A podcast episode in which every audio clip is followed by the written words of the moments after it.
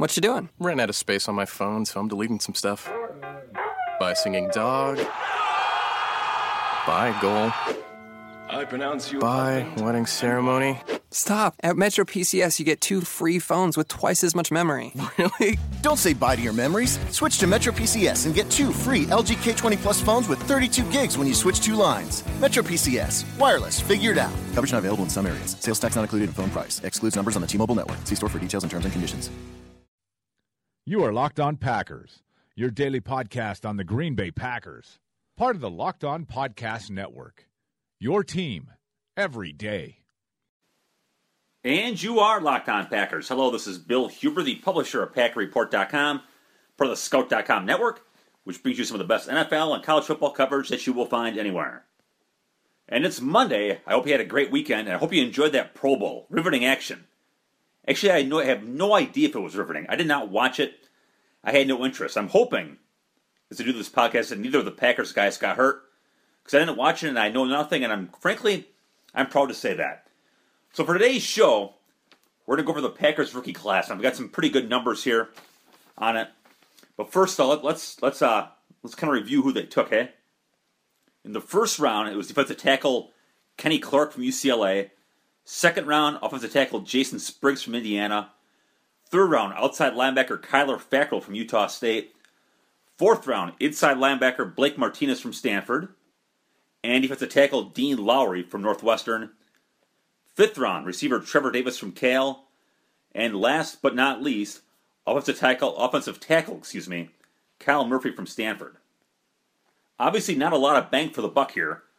Add it all together, the Packers got 17 starts from the rookies, from all the rookies, and includes uh, a couple undrafted rookies. And I will add some league-wide and Packers context to that after we go through the players here.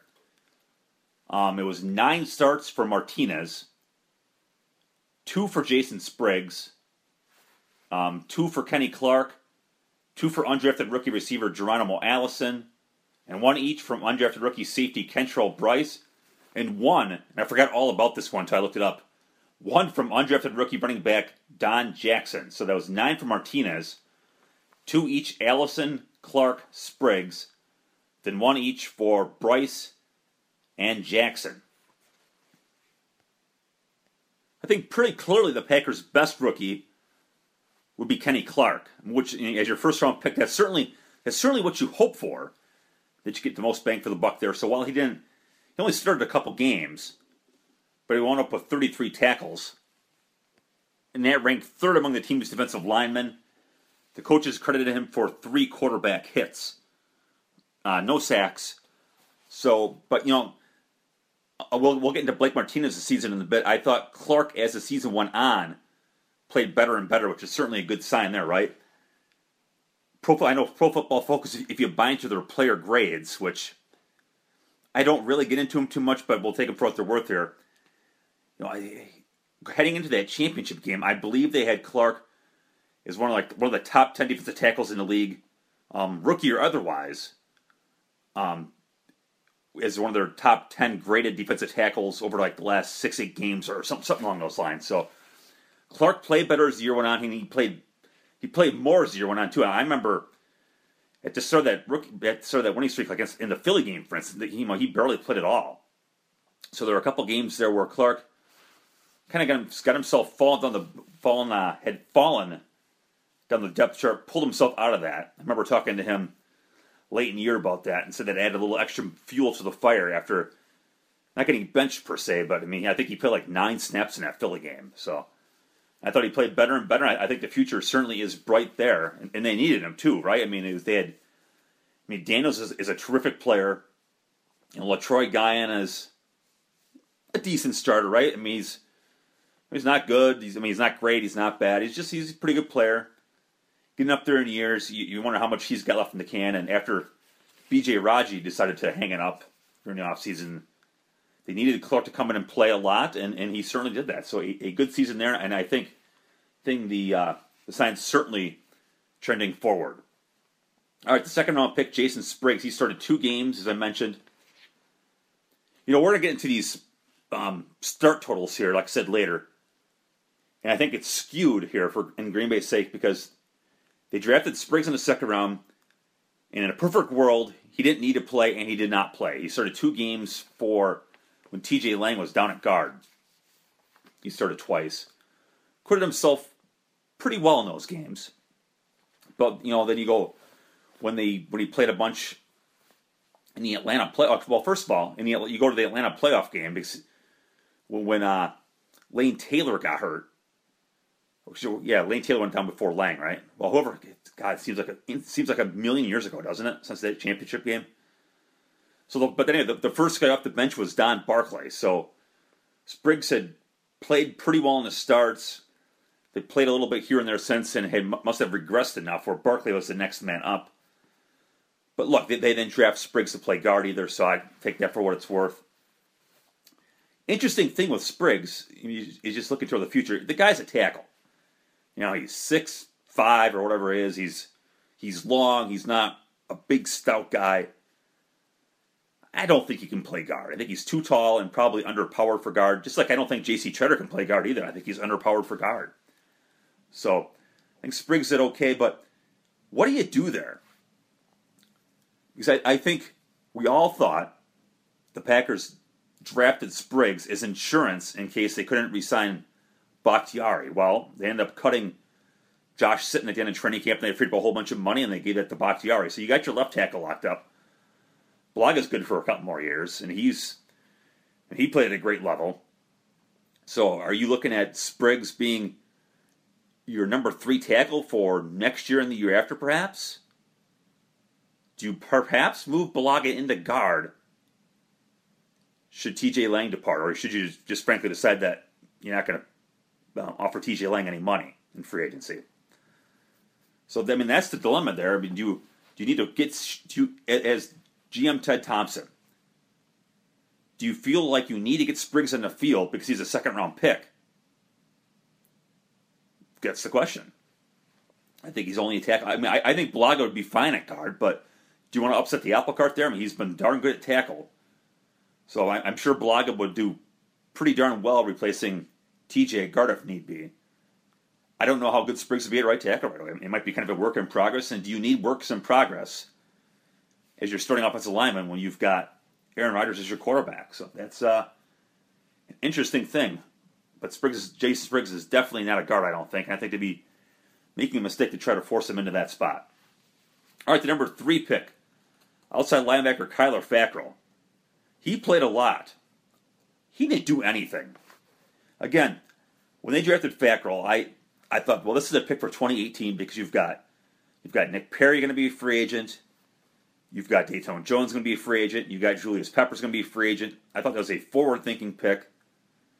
He ended up playing a pretty fair amount of snaps, but only 18 tackles. This is the excuse me. This is the coach's stats here. Only nine tackles. Nine. Two sacks. He just did. He did less and less and less as the season went on, which I, which I thought was the the, discouraging part of all that. Only the two sacks. By this again, this is the coach's count. There's no skewing things here.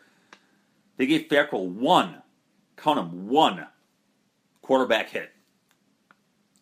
And when the going got tough, as far as the season, you know, Fackrell kind of fell by the wayside. He, he got hurt. It won, I think in that Philly game, he got hurt and missed a little bit of time. But you go to the playoff games, he didn't play. Zero snaps on defense in two games by your third round pick, who played, you know, he's played 15, 20 snaps a game for, for a lot of the season, you know, and a lot of that was with an eye with an eyeball to well, first of all, you know, Matthews missed a bunch of games early. Then you want to keep Peppers fresh. So some of that was involved there with Fackrell, but zero snaps in two playoff games. Boy howdy, that's uh it's not very good. So I mean, again, it looks like that looks like a future thinking pick, and the, the guy get, needs to get stronger.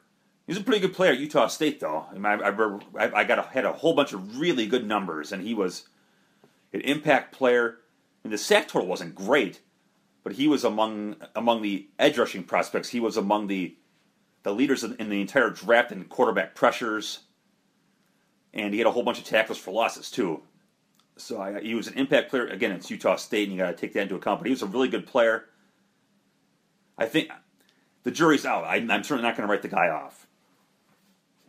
Fourth round pick Blake Martinez, and he he again he led the rookie class with nine out of the 17 starts. But again, he fell by the wayside too, right? So he ends up finishing fifth in the team in tackles with 62.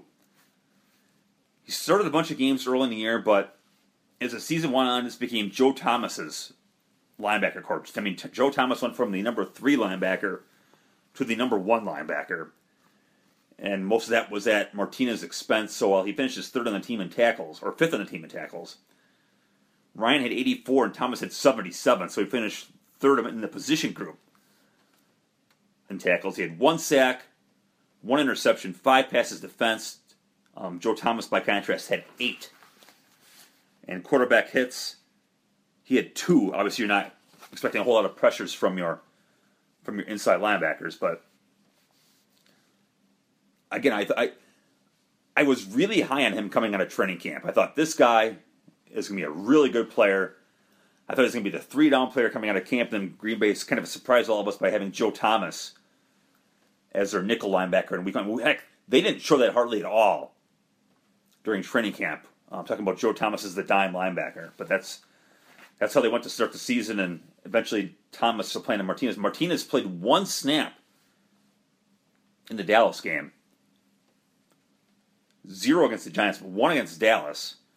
And then he probably wouldn't have played against Atlanta, but then uh, Jake Ryan got hurt and ended up playing about a dozen snaps in, in mop up duty there. So be a, it's gonna be a big offseason for Martinez. I, I thought I thought as the season progressed, and this is what really got him in trouble.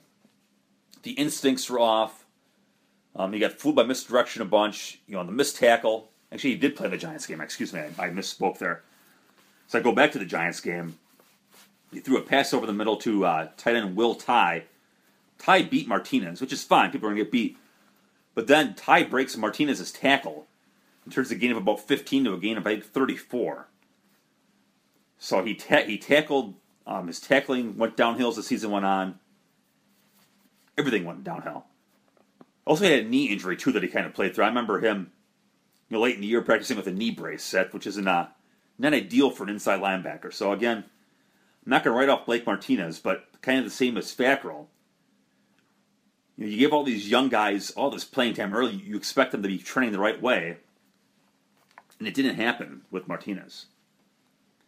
The other fourth round pick, Dean Lowry, the D tackle, I thought he did play better as year went on. He ends up with uh, 14 tackles, a couple sacks, broke up one pass. According to the coach's count, he had no quarterback hits. But you know, again, I, I thought he played better as year went on. You know, he was not asked to do a whole lot, but I, I think you really like his upside. I, mean, I don't think he's going to become a starter, but you know, you, you, you rotate in those guys so much. I don't, I don't think you need him to be a starter in the long run. I think you just got to need him to be a, a solid contributor, and I, I, think I think he'll give you that. So a, a, good pick there. Last couple picks were fifth round pick Trevor Davis, the receiver from Cal, and the sixth round pick Cal Murphy, the offensive tackle from Stanford. Not a whole lot of contributions there. Offensively, Davis caught three passes. excuse me, easy for me to say three catches for 24 yards on the Atlanta game in the regular season, including a nine-yard touchdown. Really showed some instincts on that play on a on what they call a uh, an extended play, um, a second, excuse me, a second reaction play, is what they call it. And right when you think he's got a chance to to really make a move, and plus he offered some impact on punt returns too, right? I mean, he had the 55 yarder in that Atlanta game, finished with a, a 12.8 yard average on nine returns. Right when you think he's ready to make an impact, he muffs a punt, and that was that. But again, you know, he's got some speed. He's got good hands. He, he showed you a lot of things that you like in the preseason, where I think you got a chance to really get a, a player. I mean, not, not a starting caliber player, but a a pretty fair role player, as far as you know, maybe a fourth receiver kind of guy, a returner, good play, smart guy, good hands. Again, I think in the long run, you, you probably probably like that pick. And then last but not least, well, actually last but least in this case, would be offensive tackle Kyle Murphy. Inactive all year, didn't play. I have no idea. Again, this is a he's. You know, I don't know if he can play guard. He's a bit of a bigger guy than Spriggs. absolutely no idea, and we didn't get to talk to the assistant coaches at the end of the year to get any sort of inkling from the line coach James Campen how he was developing. So I've got absolutely no idea what to tell you on Murphy, and I'm not going to BS you, so I will not. All right, finally, this is, these are the numbers I've been talking about. And again, this is this is not a, the best way of all time to judge your rookie class because guys are going to get better or they're going to get worse. But here, here are the start. Here are the numbers from the Mike McCarthy area on rookie starts. This year, 17. Last year, 21. And that was Damarious Randall with nine, Jake Ryan five, Quinten Rollins four, Ty Montgomery three. In 2014, you had 42. And those are all that was by that terrific rookie class of of Davante Adams, excuse me, Ha, Clinton Dix, Davante Adams, Richard Rodgers, Corey Linsley. So 42 starts from there. They had 40 in 2013, and again another really good class there. We got 16 from Bakhtiari, 15 from Eddie Lacy, and then a smattering from Nate Palmer, Micah Hyde, Andy Mulumba, and Chris Banjo. 2012, 22 starts led by Casey Hayward with seven, Nick Perry five, um, Don Barclay had four. You'll never guess who had six, by the way. Let you think about who had the second most starts from that class. No idea, I didn't either. Dezman Moses had six. So in order was uh, Hayward seven, Moses six, Perry five, Jerrell Worthy four. Man, that guy was a bust and Don Barclay with four. The 2011 draft class, 16 starts. You'll never, ever, ever, ever, ever, ever, ever guess who had even one of those starts, much less 16. Who had even one? I'll give you a second to think about this. This might be a good time to remind you that if you would uh, like to speak directly to Packers fans, you really should consider sponsoring this podcast if you want the demographic information, all that kind of good stuff, you can email me at packwriter2002 at yahoo.com for more information. All right, any ideas here? All right, you didn't. I, I was right. You had no idea. Marshall Newhouse with 13 starts. Linebacker DJ Smith with three. Not good. 2010. I will leave it at that. 2010 went to the Super Bowl with 37 starts from the rookies. Brian Bulaga had 12 after uh, Mark Tauscher went down early in the year. You'll never guess who the second most. I'll give you a minute to think about it. Frank Zombo, 8. Sam Shields, 6. So you had 14 from a couple undrafted rookies. Morgan Burnett had 4. You remember he tore his ACL in that fourth game, and that was that. Andrew Quarless, 3. CJ Wilson, 2 then uh God, I can't remember the guy's first name. Holy crap. oh yeah, Robert. Robert Francois. We always call it Frenchie. I don't think he's listening to this podcast. So I don't know if he'd be offended by that. You know, Francois, Frenchie. It, it worked for us. We, we didn't call him that to his face. But among the B guys, call him Frenchie. He had one. And Tom Crabtree, who was still a social media juggernaut, also had one. A great follow on Twitter. If, if you don't, I'm sure if you follow me, you probably follow Tom Crabtree. He's fun. So 37 starts from that group. 2009 drafted 24. Of course, that was the Clay Matthews draft. Matthews with three. BJ Raji with one. TJ Lang had three. The other seven?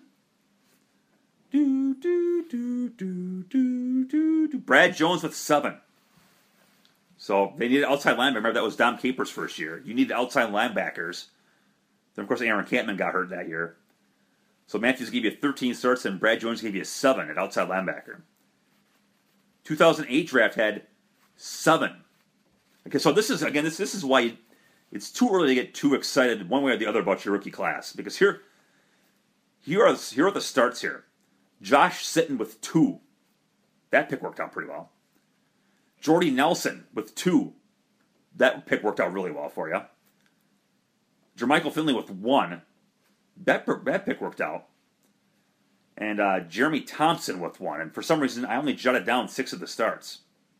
Somebody else started one. I have no idea who it was. I can look it up for for tomorrow's show.